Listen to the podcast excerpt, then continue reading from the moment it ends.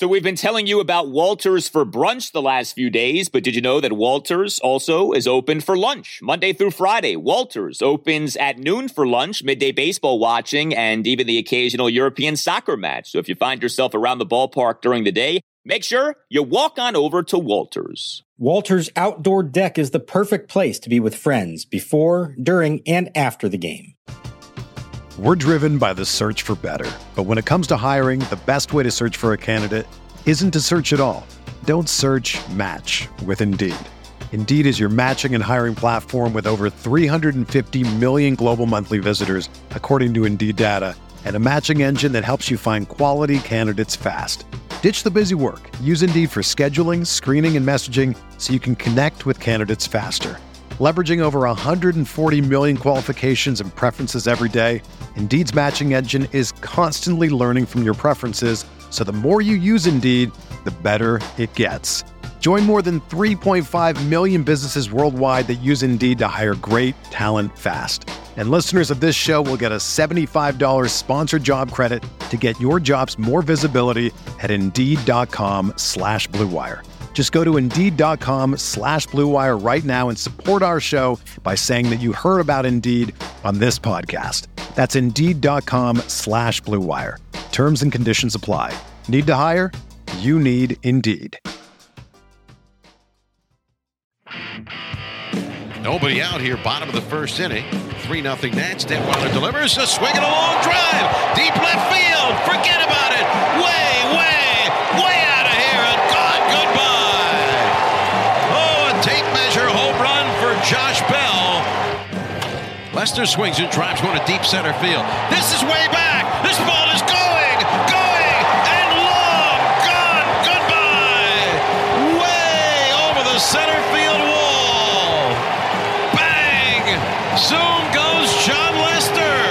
The 0-1. Soto hits it to deep left center field. This one going, going, and it is gone! Juan Soto with a three-run homer. And the Nationals now lead it 18 to nothing. And welcome to Nats Chat for Tuesday, July 20th, 2021, along with Nationals insider Mark Zuckerman of MASNsports.com. I'm Al Galdi, host of the Al Galdi podcast. Well, we have spent so much time this season talking about how confusing the 2021 Nationals are, how up and down the 2021 Nationals are. And we now can add this to the mix. The same Nats team that got bludgeoned on Friday night to the tune of a 24 8 score wins on Monday night to the tune of an 18 1 score. The same pitcher, Jon Lester, who looked shot, who looked done over his last few starts, was Shohei Ohtani on Monday night with seven scoreless innings and a couple of hits, including a mammoth two run homer. Raise your hand if you're confused by the Nats. Raise your hand if you're still not sure what to make of the 2021 Nats. That's okay. I think we're all in the same boat. But the good news is the Nats look great on Monday night. What a job in pummeling the Miami Marlins. Mark, it wasn't exactly the easy breezy game I was looking for, but you know what? It was a feel good night. It was an easy win for the Nationals. I think we'll take that given the events of the previous weekend. And it was under three hours, Al. So that alone is reason to celebrate. Come on now, okay? Look, I think my biggest takeaway right now is that the quality of opponent is making a big difference in what the Nationals look like. They just went through that 14 game stretch against nothing but NL West contenders, and they looked overmatched against them. They did not look like, certainly as currently constructed with all the injuries, they did not look like they belonged in the same category as the Dodgers, the Padres, and the Giants. And then they took the field on Monday night against a Marlins team that already isn't so great and is missing all kinds of starters as well, facing our old buddy Ross Detwiler, who couldn't even get four outs. And you saw what a difference that made. So we said on Sunday, here's your chance. You got a week's worth of games against the Marlins and the Orioles. You got to take advantage of it. And they took complete advantage of it on Monday. And now it's up to them to continue to do this the rest of the week. Yeah, I mean, what we do know about these Nats is they are not a great team. They are certainly not good enough to truly hang with the great teams, but they're certainly not bad enough to lose to the bad teams. The Nats are, a, I think, a middle of the pack team. And the good news is, in this National League East this season, being middle of the pack just may well be good enough to win this division. Like, you don't always have to be great to do great in sports. And I think the Nats this season may fit that bill, especially if they're able to get some key pieces back and, you know, make a run at this thing here. But with this softening of the schedule, I mean, you know, you talk about beginning the softer portion of the schedule in like ideal fashion. That's what you certainly got on Monday night. And you mentioned poor Ross Detwiler. I mean, man, what a showing that ended up being. Ross Detwiler. and this gets forgotten, Ross Detwiler was the number six pick in the 2007 draft. And things did not work out for old Ross Detwiler with the Nats, but he's still pitching in the majors. I mean, he has had himself a career. He's in his age 35 season. He's now reliever with the Marlins. He was utilized as an opener on Monday night. And this may be the last time we ever see Ross Detwiler as an opener. Eight runs. He gives up three outs. He gives up four homers. I mean, I felt bad for the guy. You talk about Jon Lester. If you'd have told me a pitcher in this game was going to give up eight runs, get three outs, I would have said, oh my God, what happened with Lester? No, it was Detwiler who got just pummeled in this game.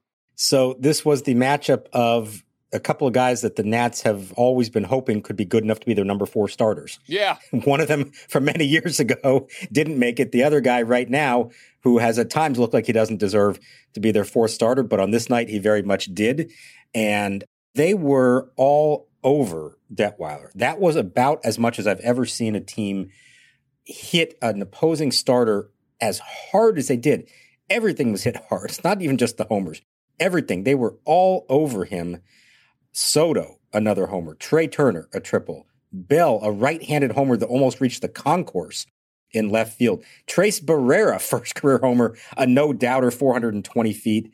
And then the Trea Turner homer that finally ended his night. He faced 11 batters and gave up homers to four of them. I mean, that's insane. four, four, homers to 11 batters and a triple. I like the guy, Ross. He's, I give him credit for sticking around as long as he has, but his time may be waning at this point because that was ugly. Well, he'll always have the honor of having been the only Nationals pitcher who provided a quality start in that 2012 NLDS against the St. Louis Cardinals. For all the talk about the Strasburg shutdown, the guy who replaced Strasburg in the rotation was the only guy who gave the Nats a quality start in that series, and that man was Ross Detwiler. Anyway, Nationals offense outstanding on Monday night. 18 runs on 18 hits, including six homers. Nats worked two walks. Nats went 9 of 13 with runners in scoring position. The offensive roll call is lengthy, but I think you have to start with Juan Soto, who is in some kind of zone right now. Three for four with two more homers, a double and a walk. And the theme that continues to stand out, that continues to like slap you right across the face, is this guy going opposite field. Everything is opposite field right now, it feels like. And everything is a hit. It feels like most of the times these are extra base hits, but you had the two run homer, the opposite field homer to left field of Detwiler in the Nats four run first. You had an opposite field double to left field off Marlins reliever and former Orioles pitcher David Hess in that six run second. And to anyone who follows the O's or perhaps is even an O's fan, uh, you're not surprised that David Hess came into the game and immediately gave up an extra base hit. And then you had a one out, three run homer off poor Sandy Leon, another ex national who got bludgeoned in this game. And I don't know if this qualifies as an oppo shot. It was to left center, so I guess it's kind of pseudo opposite field. But here you have, you know, the classic thing of the position player pitching. Poor Sandy Leon is out there and, you know, you say to yourself, man, his first guy that he has to face is Soto. And sure enough, what does Soto do? He launches a one out, three run shot. It would ends up being a six run seventh. The Nats, the Nats go up 18 nothing. Uh, just nuts what this game ended up becoming that might have been the most predictable home run of all time. I mean, I'm sorry to say, Don Mattingly, you're going to bring in Sandy Leon to face the red hot Juan Soto in a blowout game with two runners on base in a situation in which he knows he can just cut loose with everything he's got. There was no reason for him to hold back in that at bat at all. And that was so predictable. Now, to Sandy's credit, he then retired the five batters that he faced after that. So good for him getting the job done. And I don't know. That was an unfortunate position for him to be in. Fortunate for Juan Soto to have that opportunity. But you're right. Everything's the opposite field. The homers, the double. A few weeks ago, all of his hits went to the opposite field, but they were kind of like staying back and just sort of like flicking the ball to left field. They didn't look like good, confident swings. And what he's doing right now is really confident, aggressive swings to the opposite field. That's when he's going well, you know, when he does that. It's five homers now in four games since the All Star break, 10 hits overall. And according to ESPN that put this stat out, he's the first player ever in the first four games out of the All Star break with five homers and 10 hits. So he is locked in as much as he's ever been. He's on a bit of a Kyle Schwarber streak right now. And boy, do they need it. And you see what a difference it makes. And here's an amazing thing that I didn't even realize. And I noticed it on the, the MASN broadcast at the start of the game tonight. They're actually scoring more runs per game, even before this one. They're scoring more runs per game now in July than they were in June. Even with Schwarber out, they're actually, as a lineup, scoring more runs. And it's because of Soto and Turner and Bell. They're getting contributions from a lot of guys. And, and that is allowing them to offset the loss of Schwarber, which we thought was going to be a killer for them. Yeah, you know, Nats Park, I know it doesn't have the reputation for being a bandbox, but with the way balls are flying out of there now and really have been flying out of there for a while, you know, I don't know where Nats Park ranks this season in terms of park factor, in terms of home runs. You know, part of that too, though, can be a function of the teams that play in the park. But Nationals Park is a very comfortable ballpark for hitters. And especially when the weather warms up, it becomes like, say, a Camden Yards or it becomes like, say, a great American ballpark. I mean, we are seeing teams put up prodigious run totals here in games at Nationals Park over these last few weeks it's really weather related, I think. From what I've seen over the years, April and May, they don't hit, the balls don't travel. And as soon as it heats up, as soon as it gets some humidity in the air, the ball just flies here. And then it disappears in September and October often as well. I think that is a big part of it. And it's why consistently you've seen the Nationals as an offense. They very often struggle early in the year. They're usually a really good offense in July and August. And I think that's part of it is the weather. And I can tell you this homestand, the ball absolutely has been flying and they're taking full advantage of it. You know, a team that we didn't really think, especially with all the injuries, I'm not sure we thought this is a team that's going to win games with a lot of runs and they're going to win blowouts or or uh, high scoring slugfests. They're actually showing they can do that. And if and when they get Schwarber back as well and Yan Gomes back, this actually could turn out to be a pretty good lineup. I'm surprised I'm saying that. I wouldn't have said that a month ago, but right now it actually could turn out to be a pretty good lineup the rest of the way it's another part of this season that's so confounding. We have had stretches in which we've said, well, the pitching has to lead the way because the offense is just not very good. Now we're saying, well, the offense has to lead the way because the pitching isn't very good. And it's like every few weeks it changes. You know, give the season another two weeks and we'll be saying the exact opposite of what you just said here. Like it's been that kind of a year with the Nationals. We're just up is down, left is right, and nothing makes any sense and things change constantly. And that's part of the fun, honestly, of, of, covering and talking about this team, that things are not set in stone in any way. That This is as dynamic of a team as you'll ever see in terms of things constantly changing.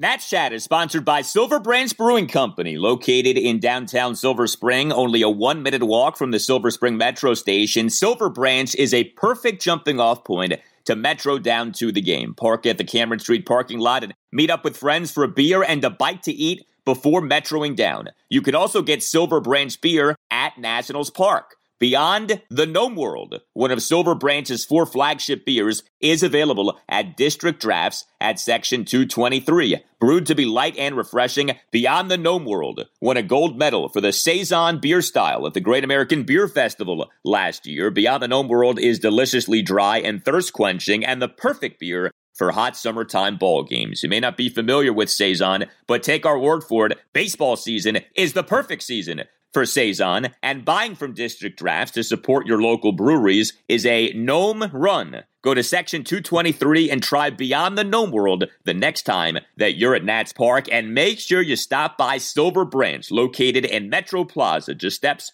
from the Silver Spring Metro. Silver Branch Brewing Company, when you come in, let them know that the Nats Chat podcast sent you.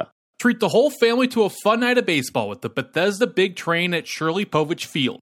Big Train Baseball is the perfect mix of small town charm and big league talent right here in Bethesda's Cabin John Regional Park. Visit bigtrain.org forward slash tickets to reserve your seats for tonight's game and all other home games throughout July. We're driven by the search for better. But when it comes to hiring, the best way to search for a candidate isn't to search at all. Don't search match with Indeed. Indeed is your matching and hiring platform with over 350 million global monthly visitors, according to Indeed data, and a matching engine that helps you find quality candidates fast. Ditch the busy work. Use Indeed for scheduling, screening, and messaging so you can connect with candidates faster. Leveraging over 140 million qualifications and preferences every day, Indeed's matching engine is constantly learning from your preferences, so the more you use Indeed, the better it gets. Join more than 3.5 million businesses worldwide that use Indeed to hire great talent fast. And listeners of this show will get a $75 sponsored job credit to get your jobs more visibility at Indeed.com slash BlueWire. Just go to Indeed.com slash BlueWire right now and support our show by saying that you heard about Indeed on this podcast. That's Indeed.com slash BlueWire. Terms and conditions apply. Need to hire? You need Indeed.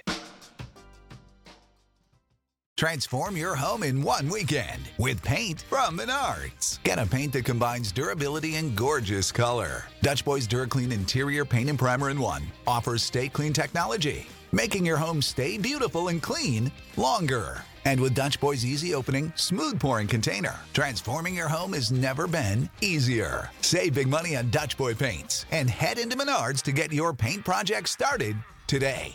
Save Detwiler kicks, delivers the pitch. Swing and a long drive to left field. Back goes Brinson, way back. Going, going, and long gone. Goodbye. Over the visitors' bullpen. Landing in section 101. Bang! Zoom goes Trea Turner with the Nationals' fourth home run of the night with nobody out in the bottom of the second inning. It's a three run home run for Turner.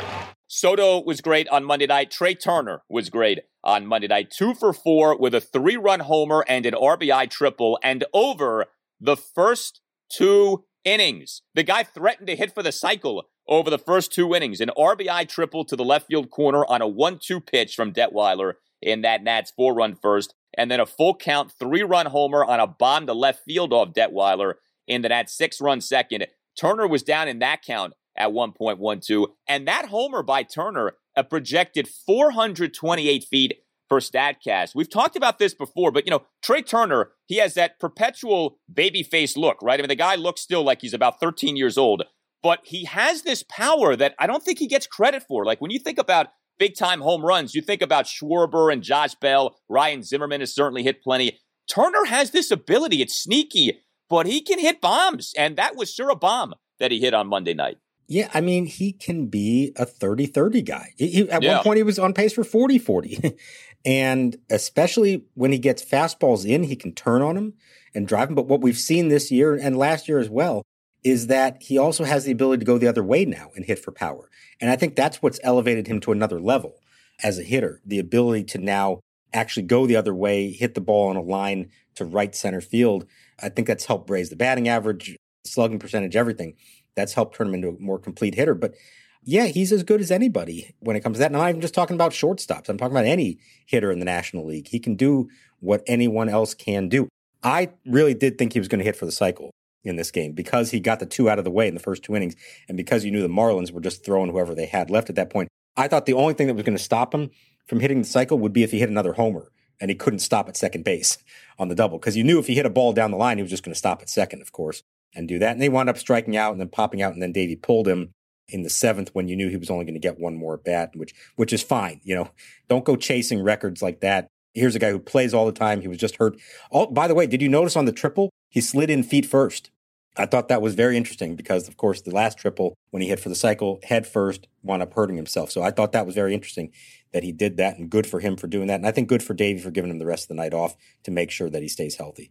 Yeah, I mean, the Nats do have an off day coming up on Thursday, but if you look at the schedule the rest of the season, there aren't many off days. So when you get games like this one on Monday night, utilize it as an off day and get guys rest. I mean, the, the heck with hitting for the cycle and stuff like that. Like, I mean, yeah, it's nice, but whatever. Like, the rest matters more. So totally on board with Davey doing that with Trea Turner. The highlight of the night, just in terms of like a singular moment, was the Josh Bell home run. What a shot that was. 446 feet per StatCast. Bell only had one hit in the game, but uh, my goodness, what a hit it was. Full count solo homer and going back to back with Juan Soto in that four run first inning. I mean, Detwiler, he just, he just got abused. And Josh Bell, he launched that thing to left field. That was almost like to the very top of section 104 in that portion of Nationals Park. That was something else. Yeah, it was almost the concourse. And I've I've only seen a few of those over the years. I think Ian Desmond, if I remember right, his first career homer reached the concourse. I want to say Michael Morse got there as well at one point. And remember, this is right-handed. That's Bell's weaker side.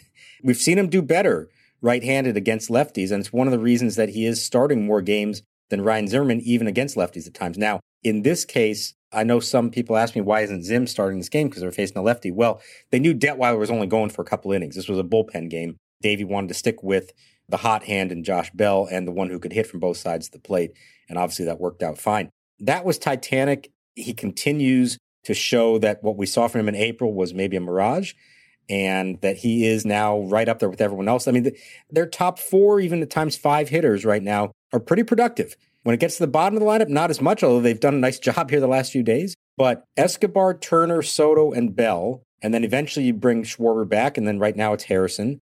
That's actually turning out to be a fairly productive one through five, and boy, have they needed it. Yeah, it's funny. The narrative on the offseason authored by Mike Rizzo, for a while, it looked like a complete debacle. Now you look at it, you say, you know what? Did a nice job. Kyle Schwarber, Josh Bell, Brad Hand, this Alcides Escobar trade looks like an absolute steal. I mean, I think we're still right to get on Rizzo for the lack of, you know, position flex and for the lack of versatility with the lineup. The farm system is, a, is another conversation. But some of these offseason moves, as the season has gone on, as guys are able to play to the backs of their baseball cards, as Rizzo likes to say, we're seeing these guys perform. And Josh Bell, I mean, the truth of Josh Bell now is he's been more good than bad this season. The, Yes. the bad is what sticks with people because it was so bad and it was the initial impression we got. But he's been good far longer than he was bad for this season. And because still the season totals don't look great at this point, but they're trending way upward. And as long as he just continues to be productive here for another, I'd say three to four weeks, the season numbers are going to look pretty comparable to what he should have been all along. So that has been huge for them. They have desperately needed it. And this is the guy they thought they were getting all along. And, and good for him for sticking it out because it, it was getting kind of bad there in April and early May. And you thought, boy, this guy's a bust. And what were they thinking? Credit to him. He stuck with it and he has found his swing and uh, proven that he is worthy of hitting cleanup behind Juan Soto in this lineup. Well, we always play name your catcher when it comes to the Nationals these days. You never know who might be donning the tools of ignorance uh, for the Nationals in a given game, given that Yan Gomes and Alex Avila remain on the 10 day injured list. Tres Barrera was the man on Monday night, and Tres Barrera had himself a multi hit game. Two for five with a homer and a single. He had a leadoff first pitch homer to left center off, you guessed it, Ross Detwiler in that Nats six run second inning. The homer is Barrera's first career major league home run. Uh, he also has a single in the Nats six run seventh. But I have to say, one of my favorite things in baseball, I know it's not exclusive to the Nats, but the silent treatment that players in the dugout will give to a guy when he gets his first home run. And sure enough, the Nats did it, and Barrera hits the home run. He goes back to the dugout.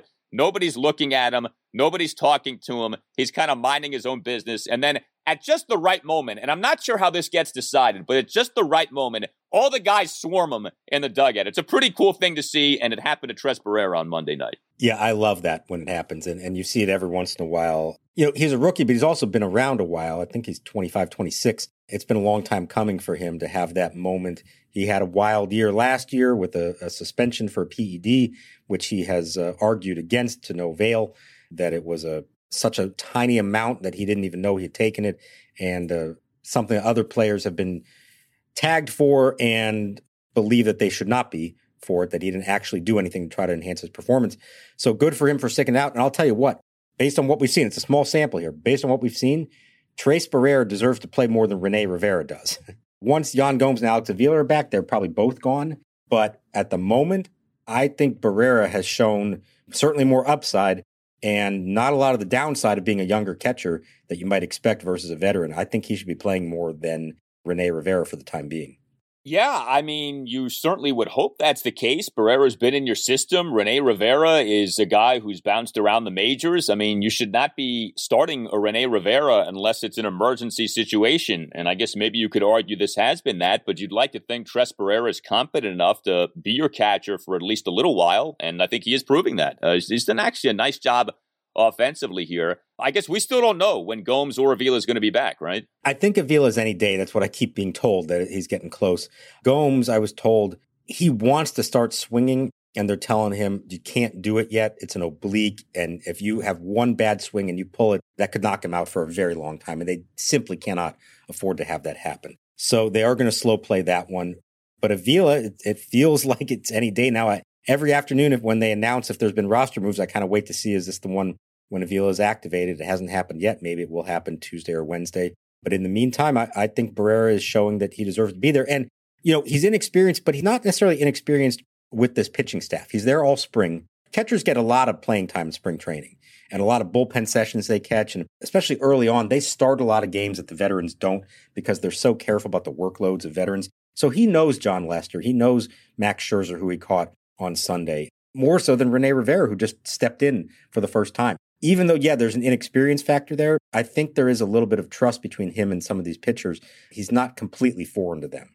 Good night for some of the viejos on the Nats as well. Gerardo Parra, three for five with a double and a couple of singles as he was the starting left fielder. Alcides Escobar, four times he reaches base. What a run this guy's putting together. Two for three with two singles, a walk, and a hit by pitch on Monday night. Hey guys, Al Galdi here to tell you about FanDuel. It's great to be in the midst of baseball season. Nothing like watching a game. Great weather, cold drink, and a little action on FanDuel Sportsbook. If you have never bet on baseball before, now is the perfect time to give that a shot. FanDuel is letting new users swing for the fences risk free as you'll get up to $1,000 back if your first bet doesn't win. And once you have an account, you can get up to $25 back each day if your same game parlay bet falls one leg short. This way you can combine multiple baseball bets for an even bigger win all season long. There's a reason that FanDuel Sportsbook is America's number one sportsbook. The app is simple to use. It's got great odds on all different betting markets, unique fun bet types like same game parlay and always on promotions to let you get more action out of every game day. And when you win, FanDuel will pay you your winnings in as little as 24 hours. Just download the FanDuel Sportsbook app and sign up with promo code CHAT to get in on the action. That's FanDuel Sportsbook Promo code chat and games on Tuesday night include San Diego at Atlanta at 720. Going for the Padres is a guy who, yes, overall has been good this season, but who also, yes, the Nationals tattooed the last time that they faced him. Yu Darvish still 309 ERA for Darvish on the season. We will root for the Padres and we will ride the Padres in this game. 21 plus and present Colorado, Iowa, Illinois, Indiana, Michigan, New Jersey, Pennsylvania, Tennessee, or West Virginia. First on my real money wager, only for risk free bet. Refund issued as non withdrawable site. Credit that expires in seven days. Restrictions apply. See terms at sportsbook.fanduel.com. Gambling problem? Call 1 800 522 4700 in Colorado, 1 800 bets off in Iowa. 109 with it, Indiana, 100 270 7117 for confidential help in Michigan, 100 Gambler, New Jersey, Pennsylvania, Illinois, Virginia, Tennessee, 1 800 889 9789, or in West Virginia, visit www.1800gambler.net. 1 1 pitch. Broken bat. Pop up right side. Bell backpedaling onto the outfield grass. And he'll make the catch for the final out of the inning. Seven solid innings. Fans rise to their feet behind the first base dugout to applaud Jon Lester. Excellent night for the Nationals offensively. And included in that mix was Jon Lester, the starting pitcher, having two hits and tossing seven shutout innings. Again, a Nat season that makes no sense includes a guy who had been a complete mess, a complete wreck, going out there and killing it on Monday night. Who says, by the way, that Jon Lester shouldn't be pinch hitting? You see, Davey Martinez was right all along when it came to that. I, I think my favorite thing about the home run uh, is that the home run was some kind of shot. Like I mentioned Josh Bell's homer being super impressive, and it was. It was the most impressive of the Nats six home runs.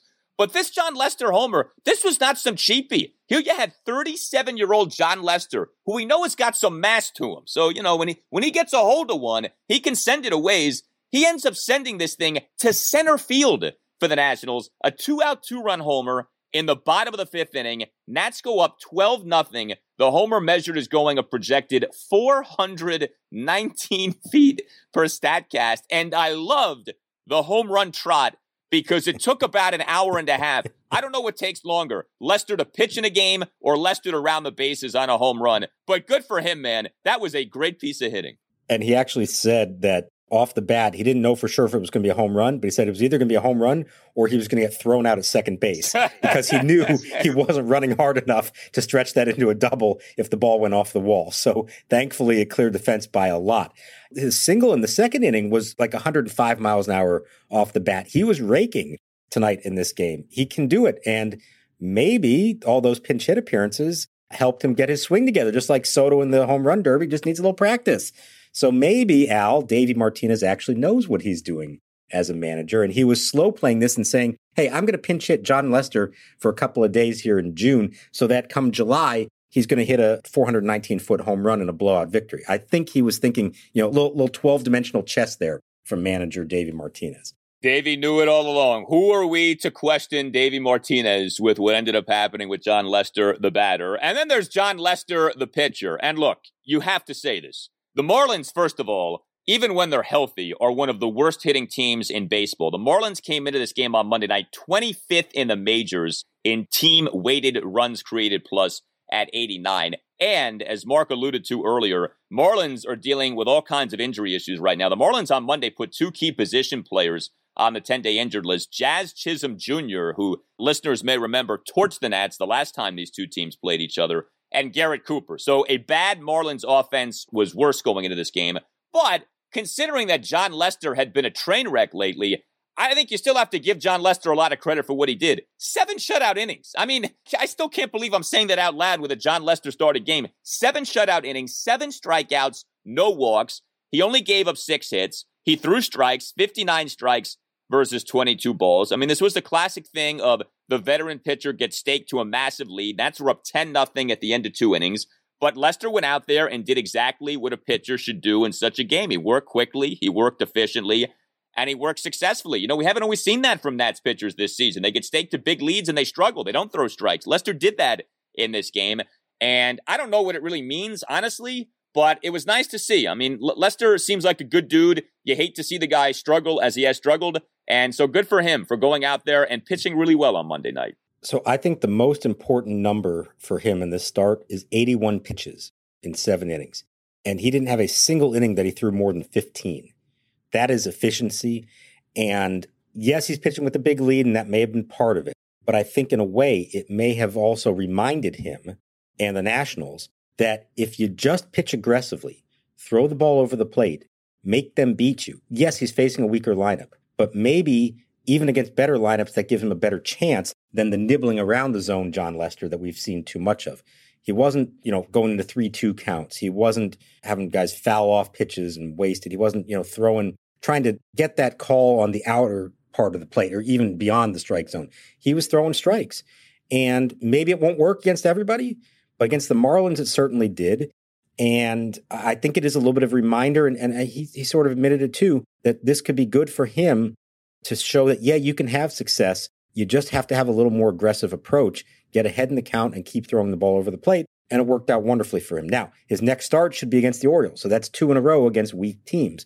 And I know Camden Yards is, uh, you know, good hitters park and everything too, but maybe that can get his confidence back. And I'll tell you what, this performance tonight, coupled with the home run, that may have bought him a lot more time in the rotation. If he had another bad start tonight with Strasburg and Ross potentially coming back here at some point, you know, he may have been on borrowed time, but what he did tonight, that may have bought him some more time no matter who comes back. You mentioned Strasburg. I know we had the setback that came out the other day, but it seems like at least a modest step forward has been taken by him in his recovery from the neck strain. Yeah, he threw off the bullpen mound 32 pitches, and that was sooner, I think, than they expected. But he said he felt well.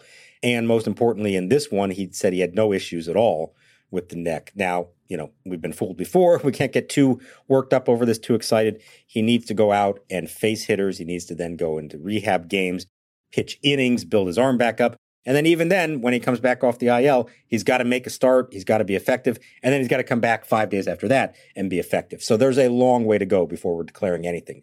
But this was a positive development only a few days after a seemingly negative development. And so maybe the return is not as far off as maybe we thought it was a few days ago. Nats did use two relievers on Monday night. Wander Suero, um, man, sometimes he's good, and sometimes you're like, bro, can you just get outs? He gives up a home run, ruins the shutout, giving up uh, a uh, one out solo shot to Miguel Rojas, who's become kind of an Nats killer here in the top of the eighth inning. And then Davey's favorite, whether it's a blowout loss or a blowout win, you know Jefry Rodriguez is coming into the game. You know, it's like Dennis Eckersley back in the day when the A's had a lead. You knew the Eck was going to be summoned by Tony La Russa. When the Nats are down big or up big, you know that J Rod is coming onto the mound. And sure enough, he was out there on Monday night. Gave up a couple of hits, but ultimately tossed a scoreless ninth inning. So game two against the Marlins, Tuesday night at 7.05. Paolo Espino versus another Marlins lefty, Trevor Rogers. And Rogers is having a really good season, 18 starts, ERA of 231. Going to be interesting if Davey sticks with Josh Bell at first base, or if in fact we do see Ryan Zimmerman. We have barely seen Ryan Zimmerman start games here lately, although we did see him homer uh, just a few games ago. So, I mean, it's not like he's done nothing when given the opportunity. And then with our guy, Paolo Espino, uh, look, the truth is this since Paolo peaked with the five scoreless innings in that makeup game against the Mets all the way back on June 28th, things have not gone so well for the secret weapon. Paolo, over his last three appearances, has given up nine runs in 10 and the third innings. And even that's a bit misleading because the last time we saw him was in the 24 8 loss to San Diego at Nationals Park on Friday night. Paolo comes into the game, bases loaded, two outs, Nats down 6 3, top of the second, and he gives up a two out grand slam to the first batter he faces, Wil Myers, on a bomb to left field for a 10 3 Padres lead. So, you know, in that game, he allows inherited runners to score in addition to allowing other runs to score. So, hasn't gone well for our guy lately. Hopefully, the secret weapon gets back on track. But the Nats will not be facing Ross Detwiler on Tuesday night. Nats are going to be facing one of the better pitchers in the National League so far this season in Trevor Rogers. Yeah, but like I said, the lineup has been pretty effective here, and even against some seemingly decent starters, uh, Joe Musgrove, Blake Snell, who I know is not really the same Blake Snell that he was in Tampa. I can't believe I'm saying it, but I'm feeling better about the lineup than I have in a while. And Trea Turner and Juan Soto alone, those two, the way they're going right now, I think that could make a huge difference for them. And you just, in Paolo's case, because they didn't have to use any of the big name relievers on Monday, give them five solid and go to the bullpen and go Finnegan, Voth, Hudson in hand. And hopefully that is uh, enough for them. And in Paolo's case, I'm looking it up now to see if he did. He faced the Marlins for two innings on June 25th out of the bullpen. So they have seen him, but not as a starter. So maybe that helps, you know, a little more of that uh, secret aspect of him that uh, I think we saw teams that had faced him before maybe started to figure him out a little bit. I don't know how long it's going to continue with him. Uh, Joe Ross should be coming back fairly soon. We talked about Strasburg. I think they really value Paolo's versatility, and so maybe there aren't many more starts for him in the works. But uh, if he can just give him a chance to win and the lineup can score some runs and then go to the bullpen, they have a chance here to actually get on a little bit of a run and get this week going in the direction they need to get it going.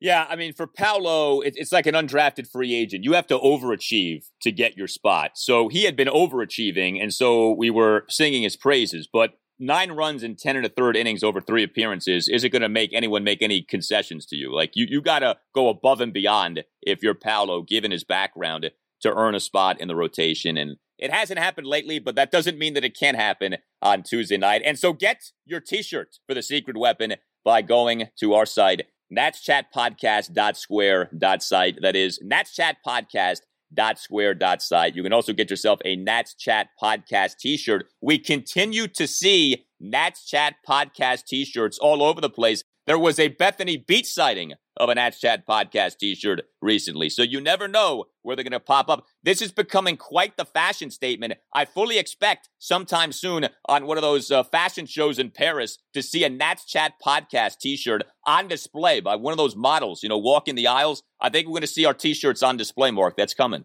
Yeah, absolutely. Um, you know, getting reviewed by all the fashion writers and, uh, we might need a little slimmer version for them. I don't know if our size medium is appropriate for that, but sure, yeah, let, let's do it. Let's bring it along. Hey, I, have seen them at the park. I've I've heard from a lot of fans who yell up at the press box that they're listeners, they're fans. All the responses we've got on Twitter have been fantastic. It's been really cool to see this community start to develop here through what's been a very eventful season to date. And I think no matter what the end result is, this is going to be an eventful season the rest of the way. Uh, and we appreciate everyone who's come along on the ride with us. Yeah, the feedback continues to be a lot of fun too. So send us your thoughts on anything and everything. You can tweet us at Nats underscore chat. You can email the podcast, Nats Chat Podcast at gmail.com. All Nationals radio highlights on Nats Chat are courtesy of 1067 The Fan. Speaking of radio highlights, we would like to leave you with something special here on this Tuesday installment of the Nats Chat podcast. So, Tuesday, July 20th, is the anniversary of Apollo 11 landing on the moon. And so, we're going to conclude the program by playing for you a clip from the Washington Senators broadcast that day in 1969 on WWDC radio here in DC. Something nostalgic, something classic to send you out off a great Nats win on Monday night. For Mark Zuckerman, I'm Al Galdi. We'll talk to you next time on the Nats Chat Podcast. The announcement and the game being paused, Apollo 11 has landed safely on the moon. That's what the cheer and applause are for. They're on the moon right now. And it's a standing ovation, very inspiring. And I'll tell you one thing, sitting here broadcasting this game and watching the players, I think there's only one thing going through everyone's mind.